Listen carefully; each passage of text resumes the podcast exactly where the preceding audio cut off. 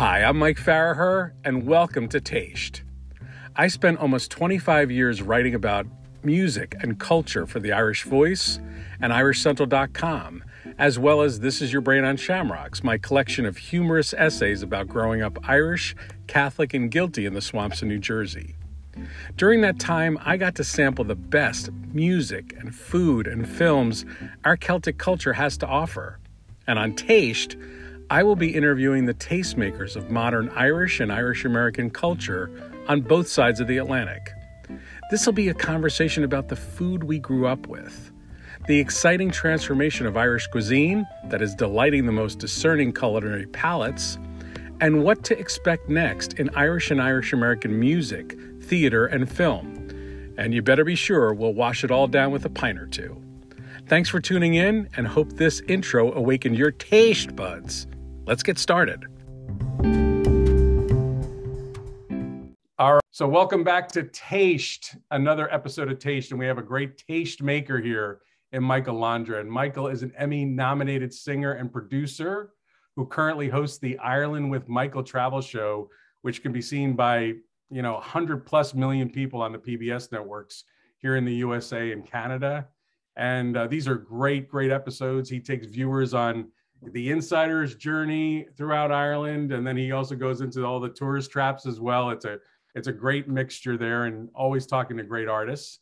And he's the creator of RadioCelt.com. He's toured with Riverdance. He's sung with De Dannan. He's toured with his own shows, uh, including Dance with Desire. And uh, I know that uh, if that wasn't enough, you have a huge 2022 planned uh, with some more PBS shows and extensive tours of Australia and Canada and US with your new show, Celtic Illusion. And I'm just exhausted. And you're also doing a, a, tour. So I guess the first question, well, first of all, we're all out of time because that's the that's the end of the podcast. We only had 20 Thank you. Minutes. Good night. We just went through all your, you know, your accolades. But I guess my first question to you, my friend, is where where do you find the time to sleep? Uh, you know, my dad always said you'd be dead long enough.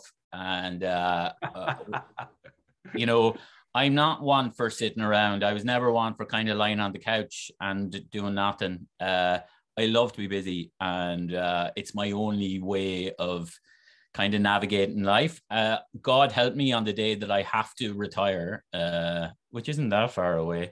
But uh, no, for, for, for now, I like busy. That's great. That's great. And I know that we talked before we rolled the tape here about our mutual friend, uh, Larry Kirwan. My first question to you, I guess, would be uh, what's in the Wexford water there that's producing the talent uh, that's coming out of Wexford between yourself and Larry? And, and, and also, you know, how do you think Wexford and growing up there has formed your artistry and uh, your view of life? Because you've just been such a champion of Celtic culture. So it must have started in Wexford. And how's that influencing you now?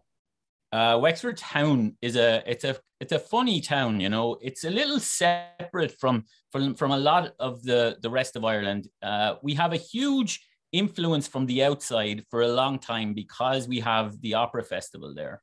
So every year for three months of the year, all of these cool, fantastic opera singers and create, you know, designers and directors and com- conductors will come from all over the world. So around September, you'd notice. I remember like coming down from school and going up the main street and seeing all of these foreign people with uh, odd accents and weird clothes. And I just thought they were fantastic, you know. And the one thing about Wexford people, because of that, is I don't know that it makes us more artistic or more talented or anything. I, I'm, you know, every town is talented, but it makes us look out into the world and want to be explorers, you know, uh, and adventurers.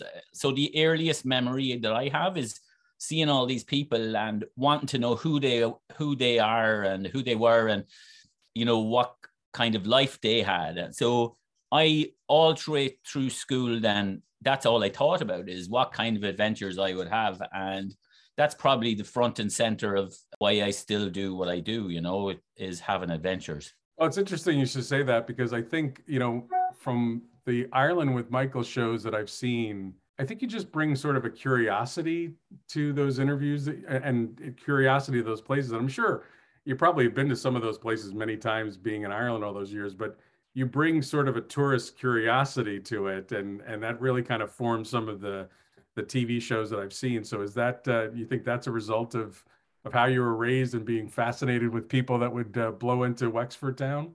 I think that, that you know, obviously, uh, you know, Ireland has a reputation of being a friendly country. I would say it's not just friendliness. I would say that we're genuinely nosy. You know, so uh, if, you, if an American goes to to Ireland and they sit talking to somebody in a pub, I think the first thing that that Irish person will say is, "Who are you now?" and "Where are you from?" and "Oh yes, I read about Pittsburgh. That's the steel industry, isn't it? Tell us about that. So, so what's Pittsburgh like? And I think that's our uh, that's who Irish people are. We're genuinely curious and nosy. We want to know what you bring to the table. And I certainly like I'm essentially an American with a with a Wexford accent. So when I go home, I have that combination of being a tourist, but also being a nosy Irish person. So I always kind of want to know, you know, what's the story behind this? Uh, why do you, you know, make pottery or why do you thatch roofs or, you know, uh, why are you, uh, uh, why did you start learning to play the harp when you were five? There's always a story and they add to what the, what the, the town is. Americans and Canadians now, when they travel across to Ireland, they aren't the same as they were 25 years ago. They have the internet. They know what's going on. They know what Ireland brings to the table. So because they're more informed, they want to know what's behind the story. And, that's the reason we that the show is doing so well, I think, is, is that uh, there people are learning more than just, oh, this is where the Rock of Cashel is. You know, uh, I yeah. want to know who the people are there at the Rock of Cashel and why that man is working there for 50 years. Yeah, that's really great. That's really great. This is going to be an audio podcast. You're not going to see the video. Speaking of nosy, there was a gorgeous dog that just showed his oh. nose or her nose right in the in the corner frame, nosy, looking for something yeah. to do. And there is that a Jack Russell? That's yeah, yeah. He's a Jack Russell and a Dachshund. Yeah, a Dachshund and he runs the whole house. I have a Chihuahua. I have a Chihuahua Dachshund mix, and it looks very similar to that. So, oh yeah, yeah. Oh, there you go. Cool bold. Yeah, bold listeners, bold. you just have to think. There's there's some dog kisses going on right now in this in this interview, like you wouldn't know. So anyway, um, let's go back to the Wexford Opera, Opera House because yeah. I know, uh, in addition to being a host and a behind the scenes producer, you definitely know your way around a stage yourself and being in front of the stage. And I would say here and now that. Uh, uh, you'd have to be a pretty good singer to come up against Michael Londra to sing Danny Boy because I think you do it probably better than anybody. Oh, um, thanks very much. It's a world away now, but uh, yeah, when I recorded that, it was about 25 years ago. oh, that's great. Well, you also did one during lockdown. I saw on YouTube. Oh, I did. Yeah, yeah. Oh, I forgot about that. Yeah, it's funny. You, I never. Dude, I you haven't. Dude, you haven't lost an ounce of it. Come on. I, no, it's good. It's good. I can still sing in tune. Yeah. There you go. But uh, take me to the time when you actually got for yourself to, to play on the Wexford uh, Opera stage yourself. What was that like after after probably looking at uh, to your point all those fascinating people coming in and out and you're like, "Oh my god, this is so no. great." What was it like for you when you actually played the stage yourself? Well, there was two really key moments. The first was when I was 11 and I got to be a boy soprano in an opera called uh, Giovanna d'Arco by Verdi. And I got to meet, start to meet these singers. I remember this incredible African-American tenor called Curtis Rayam and a great uh, tenor called Robert White, a very famous uh, American uh, tenor. I remember the first time they spoke to me and I was just so excited and to be on the stage with them. And i i remember everything about the, the those days uh, even the smell of the theater. And that was the old theater royal which was you know 200 years old and falling down. And they replaced it with the national opera house uh, about 10 years ago. And i got to sing on opening night there. You know i actually did bohemian rhapsody with a with the national concert orchestra. And uh, that was pretty cool. So that was a very, very much a full circle moment that space, that theater is where I learned how to sing. It's I became obsessed with how shows were built and how operas were built, and uh, certainly that developed my uh, curiosity to being a producer. it was having a turn on that stage that you grew up watching all those years that kind of formed who you are as a producer now. That's really that's really interesting. Yeah. So uh, more so than being a singer, even. Um, you I I'm I'm obsessed with the way uh, a project is put together rather than being in the project. I can totally identify, and I'm, I have not played or, or had the grace of stages anywhere near where where you have, but I've been a playwright over the years, and uh, I've also produced some TV shows um, in the film festival circuits, and I really love sitting in the back of the room during a film festival or sitting at the very last row. I'm not one of those people that's going to sit in the front row. I want to sit in the last possible row by the exit row just to watch the entire room's reaction, right? Of of where did they laugh? Where did they not laugh? Where did I think they were going to laugh, but they didn't laugh? Where do they cheer? Where do they not cheer? And it's just um, it, it's fascinating to watch uh, your words or your production come to life and how it washes over people. And I always like being in the back of the room when that that sort of happens. It's funny when you're on stage. There's an element that where you lose yourself, and uh, I mean that's the whole point. You you do lose who you are. But uh, I've always been in kind of an analytical kind of person. So you know that's why uh, I develop musicals is watching something that's only on paper and kind of cultivating what's being put on paper by the writers and uh, then putting it in a room and and seeing what that live dynamic does to it because it totally transforms what you've read where you and you, you know you see a joke on on a page and you think oh that's hilarious. And then there's like bupkis nothing. It's well it's totally flat. Yeah. you're like okay. Oh i know. Yeah yeah. You know. i've had that experience. Yeah oh i know. I was like i a throwaway joke got the biggest laugh, and then the thing I worked so hard on like was bupkis. To your point, you know, you just never know. Yeah, that's funny. I guess what had you move to Iowa, and and and what kind of uh, Irish culture is is out there that sustains you, if at all? Hilarious. uh, no, my, my tongue no was not in my culture. cheek when I asked that. By the way, yeah. I, I, I there is no Irish culture yeah, it does not exist. Uh, however, there is actually maybe one of the best Irish pubs in North America down the road from me, which is lovely. I didn't move to America for anything Irish. I moved to America for America. Uh, when I when I go home and I go home about you know six or seven times a year, I'm very lucky. That's my Ireland. The Irish America that I kind of was involved in in New York or in Chicago to a lesser extent doesn't exist in Iowa because there's so few Irish people here there is, you know, there's a, it's a, this is a kind of a German Irish area, but it's very, once you get to the Midwest, it's very hard to kind of have that ethnocentricity that we have in, in, you know, the bigger cities or in the tri-state area. Um, certainly, look, every day somebody, uh, you know, gets a kick out of hearing me talk and there's that element, all right. Uh, but I moved here. My partner's from Iowa uh, and went to Iowa State and got a job back with the university about 10 years ago and persuaded me to come here. And uh, yeah, and I love, actually love will do that. Yeah, and I I only talk like this in the winter because I just detest the place in January and February.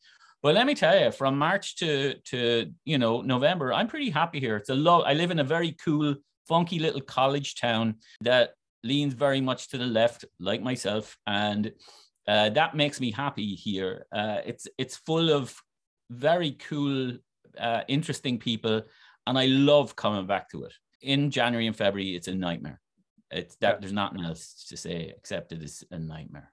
Yeah, yeah, yeah, there you go. Well, you've you you know we talked a little bit about your PBS work, and I know that between Ireland with Michael, and then you've also had a number of shows that have been on PBS. Um, I, I think it's interesting there because I think PBS in a lot of ways is sort of a gateway of Americans to Ireland, right? So I would imagine there's a responsibility on your part to deliver the culture in a certain way that's palatable to them and and kind of true to true to the culture so that you're not doing, you know, what I what I've liked about your shows and how you you do it. It's not that like plastic patty stuff do you yeah, know what I mean? And and and truth be told, I've seen plenty of plastic patty stuff on PBS. I ain't gonna lie. No, and then there's just that on that authenticity and that earthiness of what Ireland really is that I, I I'm always a big fan of when I see it on PBS. So how do you you know how do you kind of put the glasses on to kind of stay on the right side of that, not being plastic patty stuff and really trying to bring an earthy authenticity to our culture to a, a PBS audience that may not know much about it. You know, these Irish Americans that never have been to Ireland themselves, you're yeah. in some cases the gateway, aren't you? I mean, essentially, uh, you know, a lot of these shows that you see on PBS are a lot of, you know, a lot of what is perceived is the gateway drug to what Ireland actually is. So you have to harness it in some way to to pull people in. You know, there is an element of our history and culture uh, that leans to that romance that uh, is appealing. I, I, get it. I totally get it.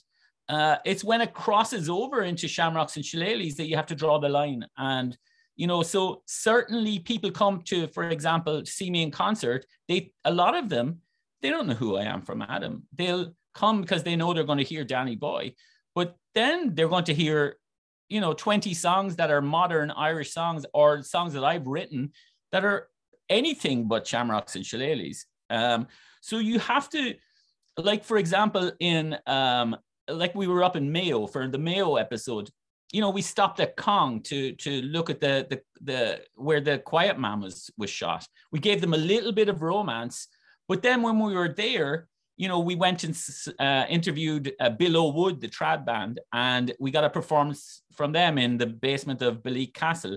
So you're inviting people in with, you know, something that they might know or they think they know better. Once they're there, then they're hooked. And that's the way you get people in. And that's the way you kind of educate people. I certainly have a responsibility, not only as an ambassador, but as a as a person who loves trad music, for example, eh, uh, to give people something that's legitimate, you know? Yeah, yeah, and to your point, I think that's what's made the, uh, Celtic shows, you know, Celtic Thunder, Celtic Illusion, Celtic yeah. Woman, all yeah. of those that have that have made their way, you know, into some of these American audiences. What I always loved about it is, are you going to hear Danny Boy? You'd be disappointed if you if you didn't. But what I really loved was, you know, so many of these shows have showcased songwriters like Paul Brady and Christy Moore and Mark Knopfler, who did the Cal, you know, soundtrack, which is brilliant. Phil Coulter, you know, yeah. these are not household names to uh, most Irish Americans, but yet, you know, we would know them as they're like our Bob Marley. Bob Marley to yeah. Jamaica. Bob Marley to Jamaica is like Christy Moore is to Ireland or something, you know. So yeah. it, it's really amazing to watch those songwriters who deserve such a spotlight to have their melodies and words woven into a, Broadway like setting that yeah. hopefully people will go oh yeah that Paul Brady that was really cool. Let me go on Spotify and find out who that is. So I think that's what I'm speaking to is is also in that responsibility as well is that I, I see that you have an opportunity to expose people to those kinds of musicians and artisans that they normally wouldn't see or hear yeah know? i mean i would take it one step further in that you know a lot of a lot of the artists you just mentioned are hugely successful artists i want to take it uh, a step further to, to give um, artists who are up and coming like who haven't a hope of, of getting a tour in the us who haven't a hope of playing big venues and given them, like they are the backbone and frankly our best asset in Ireland, uh, are are and the future of what Ireland is is young traditional artists who are out there, you know, three or four nights a week in the village hall learning how to play the flute or the fiddle or the harp or the concertina, and they're the ones who are going to be touring shows uh, for the next 30 years. And they're the ones that I kind of really like. I had Seamus and Caoimhe Flaherty from, from Connemara there in, in our Galway episode. Like they're the future of traditional music. Remarkable talent and genuine to the core. They stood in their back garden and they sang Sean-Nós. And I'll never forget it. It was just magical. And that's what I think real Ireland is. And that's why I think that people who are now more informed than they were 20 years ago will want to go explore it a little further and go and visit, you know? That's great. And we'll be right back. Taste is sponsored by the good folks at Love Letters Profiles.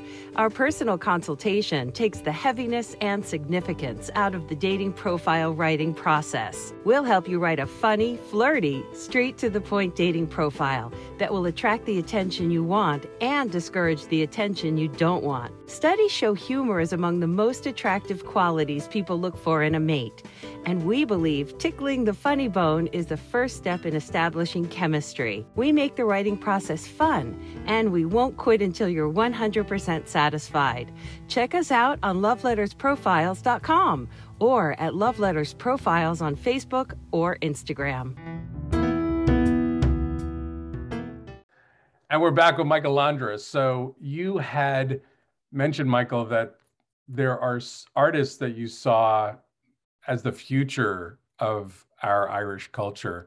Uh, who are the ones that we should be looking out for in your mind now that you've seen over the last couple of times you've been in there? I'm sure you you probably get SoundCloud links and listen to this and hear that. So, what are the ones that have really kind of knocked you back that you'd bet money that we're not going to hear the last of them, kind of thing? Uh, for sure, I just touched on Seamus and Caoimhe, uh, the O'Flaherty family.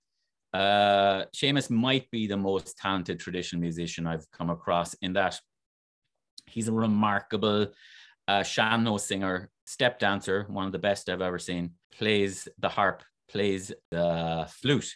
His sister, remarkable singer and fiddle player. That tradition, that that uh, they had no other choice to be who they were. That they're and certainly they're creating new they're not afraid to kind of mix it up you know mix in some electronic music but still maintaining that uh, traditional feel that's exciting you know there's a brilliant band actually based in in the us now david curley is a guitarist um, from Carfin. Uh, his band one for the foxes i had them on oh the, yes yeah i've heard yeah. of them gorgeous like Great. Uh, americana in fact they're fiddle players from from colorado uh, Americana, but with trad at its heart. Um, Dave sings in a beautiful traditional style, even with the kind of Americana songs. Um, so they're brilliant. Um, who else do I love? Uh, beautiful band uh, from from the southwest of Wexford. Wexford, not a capital of traditional music by any means. Um, and that's been changed over the past few years. There's a lovely band called Tulua. They're 17 years old, uh, all of them, and they're creating amazing music, beautiful arrangements, great solid trad. Um, and I love kind of like I if I find somebody, I'm always like I have Joanie haunted because I I want her to to hear these people and you know like Joanie is the face of Irish music in America, deservedly. Uh, I love when she hears young people, uh, they inspire her too. Like she's probably the most inspiring person that I've worked with ever. A yeah, remarkable dynamo For uh, sure. with um, just this heart. We literally showed up at her house in Clare uh, about a year ago, and we're like, "Can we film you?" Uh, well, you know, Cherish the Ladies has certainly been such a launching pad for so many other uh, amazing musicians, which is which is always great. So, you know, the the, the name of the podcast, as you know, is Taste, and uh, mm-hmm. we always like to talk a little bit of food here. And you've certainly yeah. been somebody that has been probably in most major cities around the world, right? So, uh, 68 you, countries, yeah, and counting. And counting, yeah. So, uh, so where are the where are the places when you need to get your Irish feed on? Where are some yeah. of your favorite places to go? Well, I won't. I I'll be truthful and say that I'm a total Irish food snob, and I will not have it here. Uh, yeah, uh, so I'll know. Uh, by the way, I think I'm gonna. I, I, I, think I think I'm gonna edit it because I think we have some Irish pub sponsors here on the on tape. Oh. so we'll have to fix that in post. Fix that in post, yeah. Uh, uh, so I mean the the only the things that I miss, uh, I can usually make them myself. That I'm a decent. I'm a, I'm a decent cook. Huh? That that's my next question. What's the Michael Londra specialty of of, uh, of what you? I'd be good with I'd be good with a roast lamb, and uh, I'd be good with uh, you know kind of a pretty solid shepherd's pie. I usually go for more exotic, spicy food, but um, yeah, when when my friends here are here that come around for for food, I'm I'm and they look for Irish food. Uh, that's what I that's my go to. That's what I'm good at. There you go. There you go. So when you're in Ireland, then what is? I, I get that. I get you have to go across the pond to get. I, I totally get. Yeah. Throughout New York, throughout Kansas City, throughout Chicago, there's no worthy Irish food. I totally get it. Now you're landing in Yeah. Dublin. Where do you go first? Well, there's two things that I miss um, about home, and I love like if if if I was being executed tomorrow, it'd be drover meat, sausages, beans, and chips at home on my mother's table, just soaked in salt and vinegar. Um, absolutely, just those drover meat sausages. Oh my god, they're beautiful. Also in Wexford. Uh, like I'm a I'm an absolute whore for for good chips and rissoles. Rissoles are uh, uh, unique to Wexford, and they're like they're like a potato cake that are that's deep fried, but the potato cake is uh, the potato is spiced, very very spiced, and you can have it breaded or battered. And uh, Oh, I swear. Like after, you know, after a feed of pints of Guinness, like I, I, you know, here I wouldn't dream of drinking Guinness. I wait till I go home, but I drink my body weight of it when I get home. Well, that's it. That's it too. You know, for those of you that are not uh, are not following you on Facebook, and by the way, you should. This guy, this guy tempts us all the time because, as he said, he, he goes home every like he goes home six or seven times a year, and the first thing he usually posts when he lands is a nice creamy pint of Guinness, and you and you like you taunt and you tease the rest of us. So there's an Ireland with Michael book coming out to go with the TV show, and I actually Which, just by the way, I, I tried to get on the website and it was sold out. Go ahead. Yeah, which is great. Uh, that's that's great. The first batch uh, sold out. So there's a chapter in it about that sacred moment, which you've written about. That moment where you sit and look at that pint, and the world stops, and oh my God, is there anything like it in the world? Like it's the I don't I I kind of feel stupid, you know, going on ad nauseum about it, but there is no feeling like it. It's it's that welcome home. You know, I walk into Simon Lambert's, my local. Simon puts the pint on as soon as he sees me at the door. I walk up. I usually agree to meet people at like 10 p.m. You know, you go out later in Ireland, but I'll show up at 9:30, so I have that half an hour to myself, and I read the paper or something. Oh my god, it's just the greatest thing in the whole world. So are you willing to go on record and say you will not have a Guinness here in the States? There's like not even a there's not even a poured pint in the States that you I'm just not interested. Like it's a unique experience. Uh, yeah, no, and I agree. I agree. There was a time where it was awful all over the place here, but it's actually you can get a decent pint in a in a lot of uh, places now who know what they're doing. I don't But know. uh, I- it's don't not know for me. Here, when I'm here, I you know I'm a wine drinker. I love wine, and yeah, I don't know if I bought into the whole Guinness thing. Of, uh, maybe I I went into the wonder of it. I'm not sure, but they years ago in the in the can they introduced the widget, and the widget Oh, was allegedly supposed to like you know it's it's it, it's going to put the nitrous gas in or whatever, and it's going to make the the it's going to make the the foam go to the top. I, I don't know if it was marketing gimmickry or what, but I bought into it because it, it the brown ale bottles I thought were complete shite. I, I couldn't even drink. awful. No, the bottles Awful. you d- do not touch a bottle of Guinness. It's all about the can. it's all about the can and even the bottles now that have the wedge in the back i don't know if i'm just falling into the marketing gimmickry but the can the can i do think is better and i think Yeah. i think i think the um i think the the pulled pints in some of the irish pubs have come a long way like Paddy Reilly's where in new york city Oh, yeah. all all Many- all, nice. steve, all steve duggan serves is is Yeah, this is the only thing on tap so he knows what he's uh, doing. Trained professional. that's that's that's that's true indeed. So, um, so tell everybody you've got so much going on. You've got your uh, tour of Ireland that's coming in September, right? Um, uh, yeah, we we do a load of private tours as well. Uh, you know, essentially, Ireland with Michael is I had no idea what I was doing when we started it, and now it's turned into something that's very uh, big, and it's turning into. Uh, you know, we've Tourism Ireland and Aer Lingus and CIE Tours sponsored the show now, and uh, it's something that interests me in pursuing now and developing it. And uh, so we've, you know, we've started a, a company that that organizes private tours, you know, for for different organizations around the country, and uh, that's probably where it's going to lead me for the next ten years. I've got a, a sh- one other big show in me that I'm producing uh, for Broadway, and we're working on that now. And uh, I yeah, I don't know what else. We'll we'll see. Uh, you know, I I get distracted easily, so. I totally hear you. I totally hear you. Speaking of uh, Broadway shows, how proud are you of our buddy uh, Larry Kirwan with uh, Paradise Square coming up? Is that's going to be amazing? Yeah, I was very lucky to you know to go. Uh, I saw it in its original form down in the cell, and these. I, these we might have been there as well. We might have met oh, there too. Oh yeah, probably. I, I was there. Um, Wasn't it brilliant? amazing. Uh, I also kind of, you know, was I've, I have the script here somewhere and uh, got to meet Garth Drabinsky and go to the rehearsals and uh, so it's super exciting. I don't people I don't think people know yet how great it is. And uh, so particularly people in Wexford, I'm delighted that they're uh, Larry is uh, getting the kudos he deserves. he's an inspiration, big hero for me. So um, I'm I'm proud as punch him. I was there probably same night you were at uh, the cell when he did Hard Times, which has now become Paradise Square. And you know, here this guy's doing his um, big Broadway debut in a couple of weeks, and you'd think most people would just sit back and do a victory lap. And I was back at the cell. I was back at the cell again, and he was doing this um, this new more rock musical called All the Rage, and I was thinking to myself, yeah.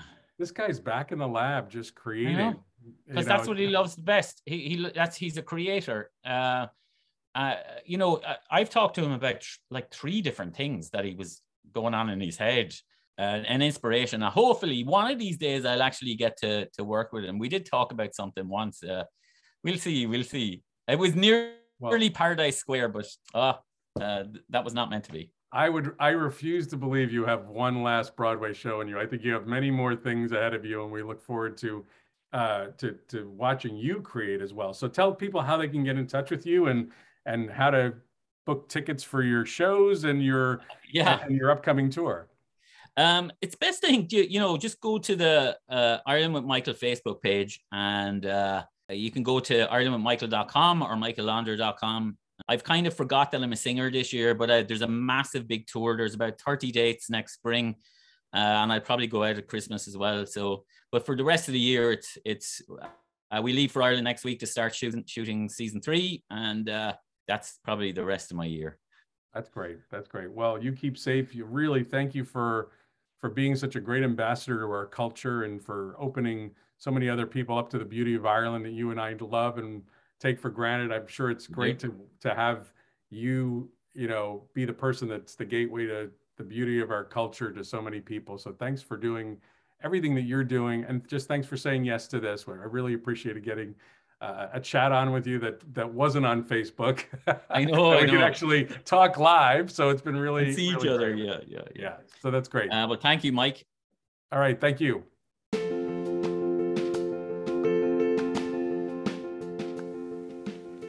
If you haven't checked out Ireland with Michael, you don't know what you're missing. As you could hear on this podcast, Michael Londra is just an excellent conversationalist. He's so inquisitive, he's easy to talk to, he's the kind of guy that you'd be in a bar with, and by the end of the night, you've told him all your secrets.